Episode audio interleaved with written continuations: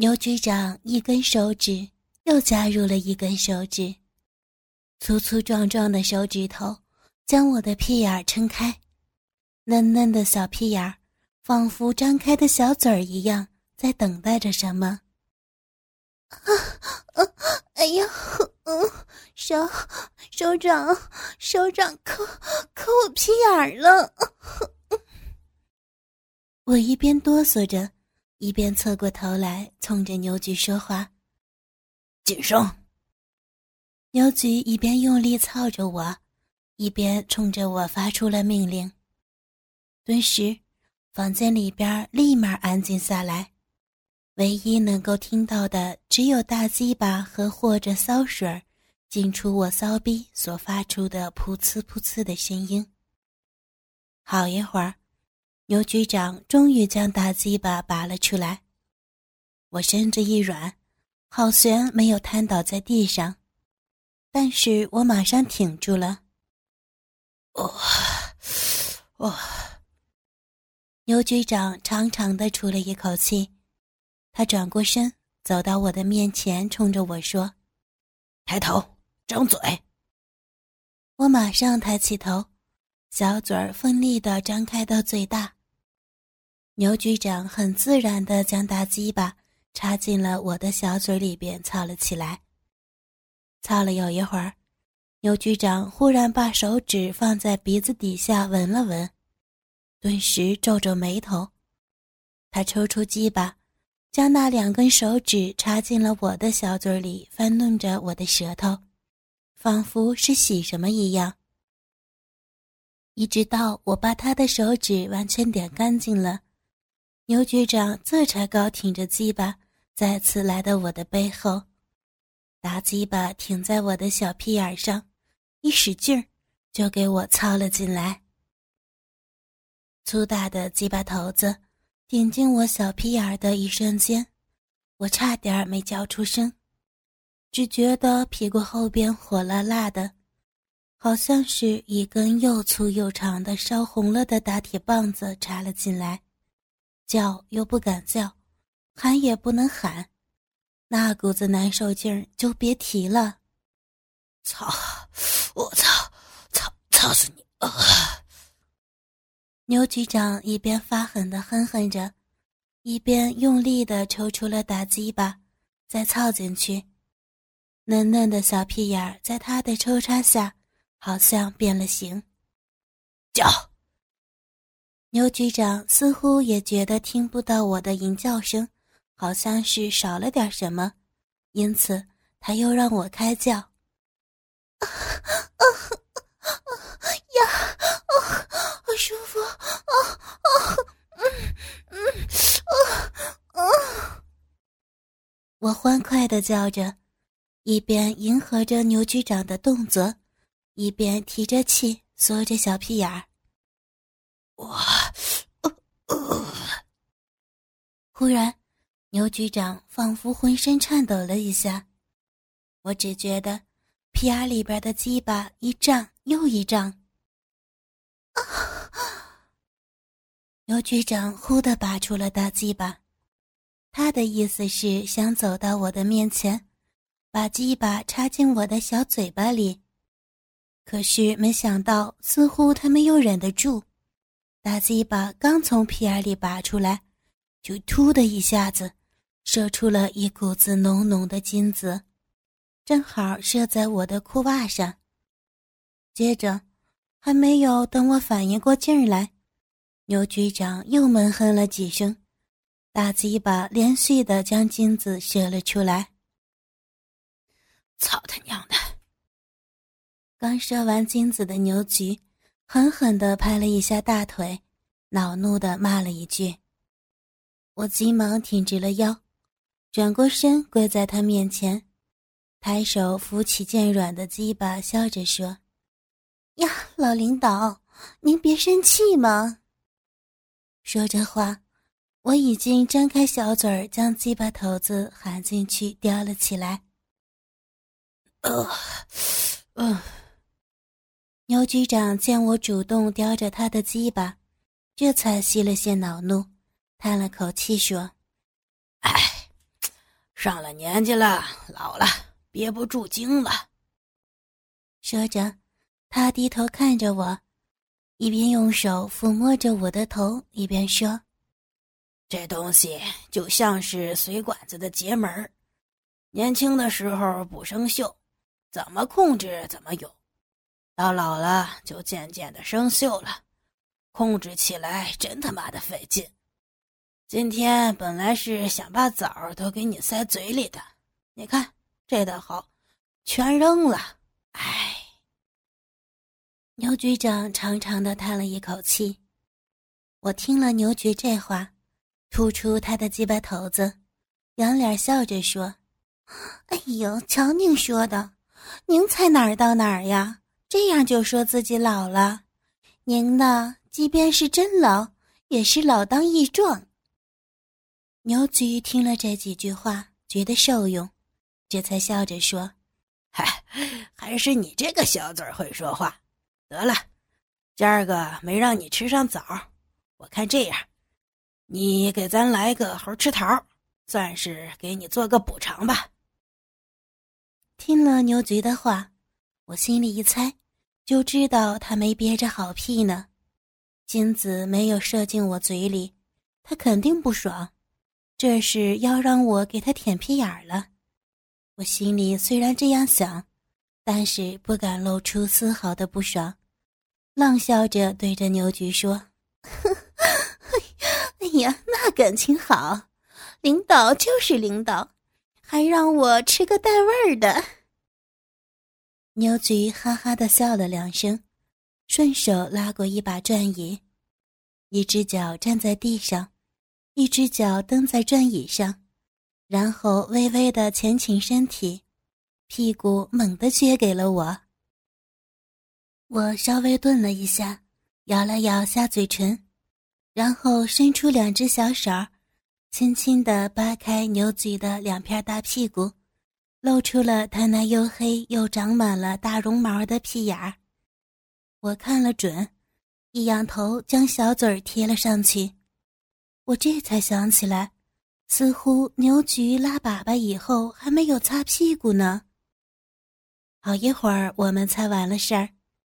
我先是到卫生间里整理了一下，然后回到自己的办公室把衣服换好。这才又来到牛局长面前。牛局也已经穿戴整齐的坐在了办公桌后边。他看见我进来，笑呵呵的拉开办公桌的一个抽屉，从里边拿出来一个鼓鼓囊囊的信封，扔给我说：“啊，小平，拿着，这是咱们这个月的补助。”我急忙笑着伸手接过信封。一掂量，感觉很重，心中欢喜起来。像是这样的补助，我是每个月都会从牛局这里拿到的，单位的小金库自然不会走账，因此都是牛局亲自把钱给我。钱的来源很简单，有些是大项目下拨下来的预留款，有些是我们针管那些企业的所谓孝敬。还有一部分，甚至是我也不知道从哪儿来的钱，反正这些钱拿到我的手里，那就是我的了，也不用留什么字据或者签字儿，可谓是天知地知了。我正要说话，忽的见牛局的脸色沉了下来，只听他说：“呃，小平啊，黄海路商业街的那个事儿，你也听说了吧？”我想了想，点了点头，说：“嗯，我听说了，牛局，好像是工地上边出了点事儿。”牛局哼了一声：“哼，我就知道张七那小子太他妈不地道，那个逼养的，我看他是作死了。”说着话，牛局抽出一支烟，点上，重重的吸了一口。我看着牛局恼火的样子。脑子里一转弯，微笑着：“哎呀，领导，你也别着急，也别跟着生气。想想现在的工程也是不好做。张七虽然说是个混蛋，但也总不至于激起民工的闹事儿。先不说他给咱们送了多少孝敬，就是光土地局的那帮狼们，想喂饱了他们都不容易。羊毛终归要出在羊身上，您说他不找工人们要钱，找谁要去？拿人钱财给人消灾，我既然拿了张七的钱，自然要给他说说好话，因此我才劝慰牛局。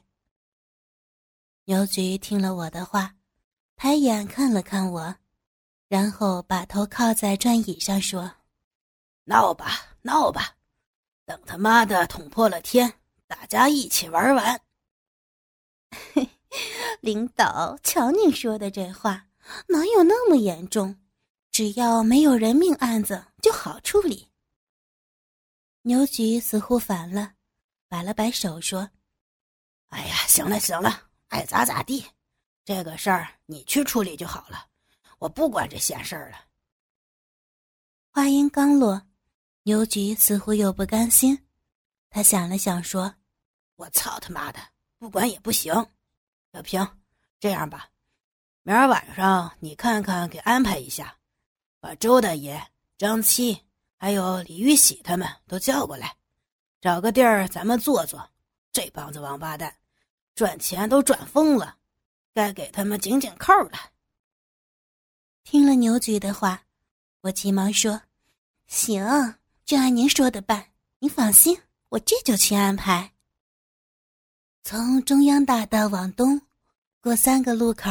右拐就上了平江道，城市里的人们，尤其是那些不得志的人，背地里把平江道叫做“腐败一条街”，或者是“官九街”，因为在这将近一公里长的平江道上，左右两边都是娱乐场所，包括夜总会、酒吧、大饭店、茶座，以及略带些有些神秘色彩的会馆。而来这里消费的，基本上是中央大道的那些官员和公务员们。不要说到了年节，就是平日里接待上级视察或是迎送外宾，也都是在平江道上搞定的。因此，这里的生意不愁没有主顾。唯一让各方老板们有些吃不消的，是那些所谓的霸王部门的白条子而已。转天儿下了班，我上了六楼，电梯门一开，我抬头一看，正是牛局。牛局长似乎火还没有消，一脸的不高兴。哟，老领导，我这还要去敲您的门呢。我笑着说，说着话，我把牛局迎进了电梯。啊，嗯。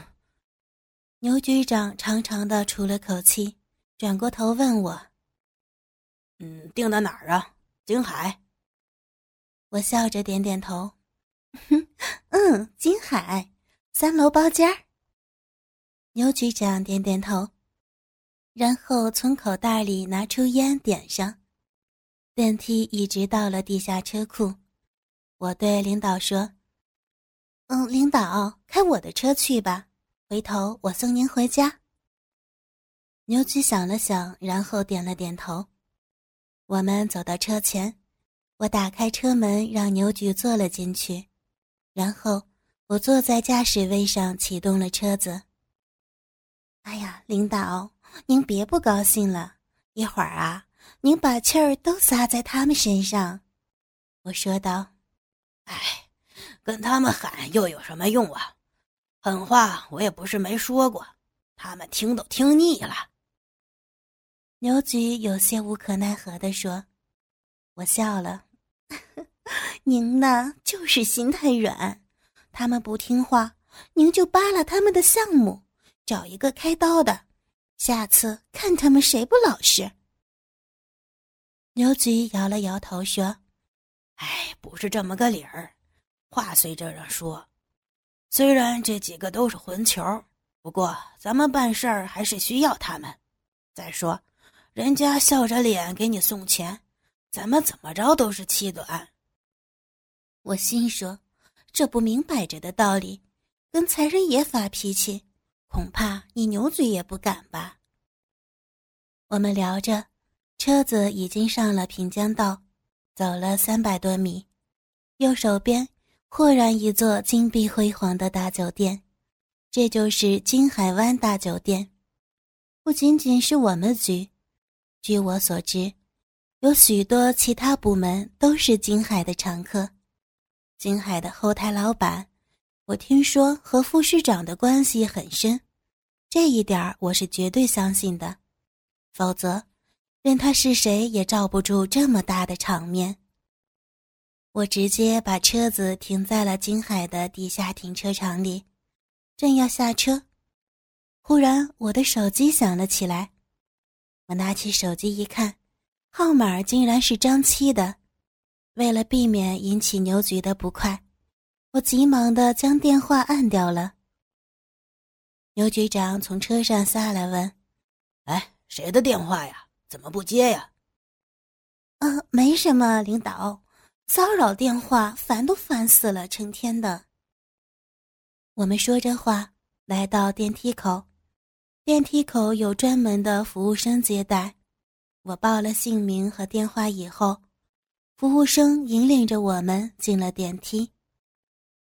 不一会儿到了三楼，楼面装修的很豪华，红地毯铺地，大理石的砖墙，偌大的楼面被分隔成一个个的独立单间儿，每个单间儿都有一个象征吉祥的名字。我们随着服务生。走进了一间名叫“风花雪月”的单间儿这个房间大概有一百五十平的样子，中央被檀香木的屏风分隔成一大一小内外两间，外间的正中央是一张木雕的大圆桌，围着桌子是仿清式的背椅，角落里有炭香炉。就连窗户也被装饰成木刻的那种仿古样式，给人以古香古色的感觉。那家有床榻，可以供客人休息，另外还备有整套的餐具。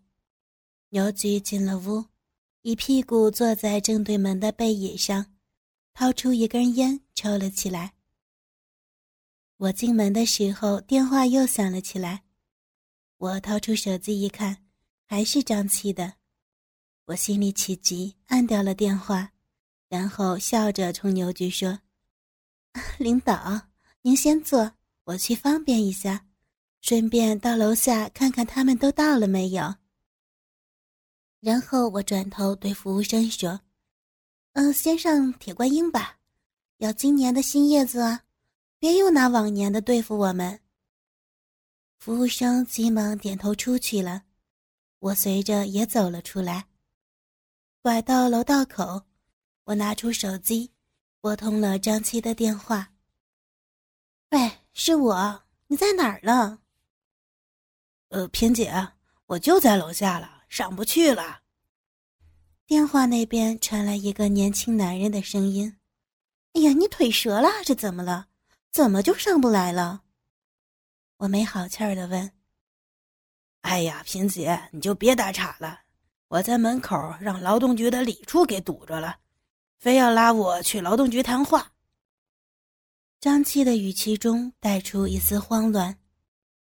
我原本就在气头上，想都没想就喊道：“操，什么鸡巴李处？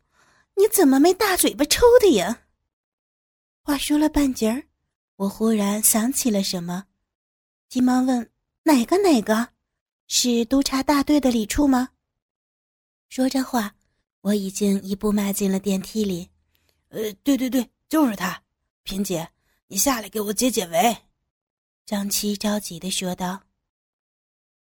电梯门一开，我挂了电话。此时一楼的大厅里人来人往，好不热闹。我拿眼好歹一扫，就看见了人事局的张副局长。对外办的周科长，公安的雷局，还有金警一大队的李队长，当然，我也看见了在门口有几个人正围着那些说什么。我也没犹豫，冲着他们就走了过去。在我的面前有两个男人，一高一矮，一个年纪四十来岁，但已经略微有些秃头了，没戴帽子，穿着一身的制服，臂章上写着“督察大队”。另一个年轻一些，三十岁刚出头，一米八的个头，又瘦又高，漂亮的分头。长脸儿，小眼睛，大鼻头，狮子口，上身穿着一件名牌的短袖黑色的带条纹的衬衫，下面是灰黑色的西裤，裤线笔挺，脚上蹬着一双擦得油亮的真皮皮鞋。虽然他看上去的确不像是在社会上混的，但是。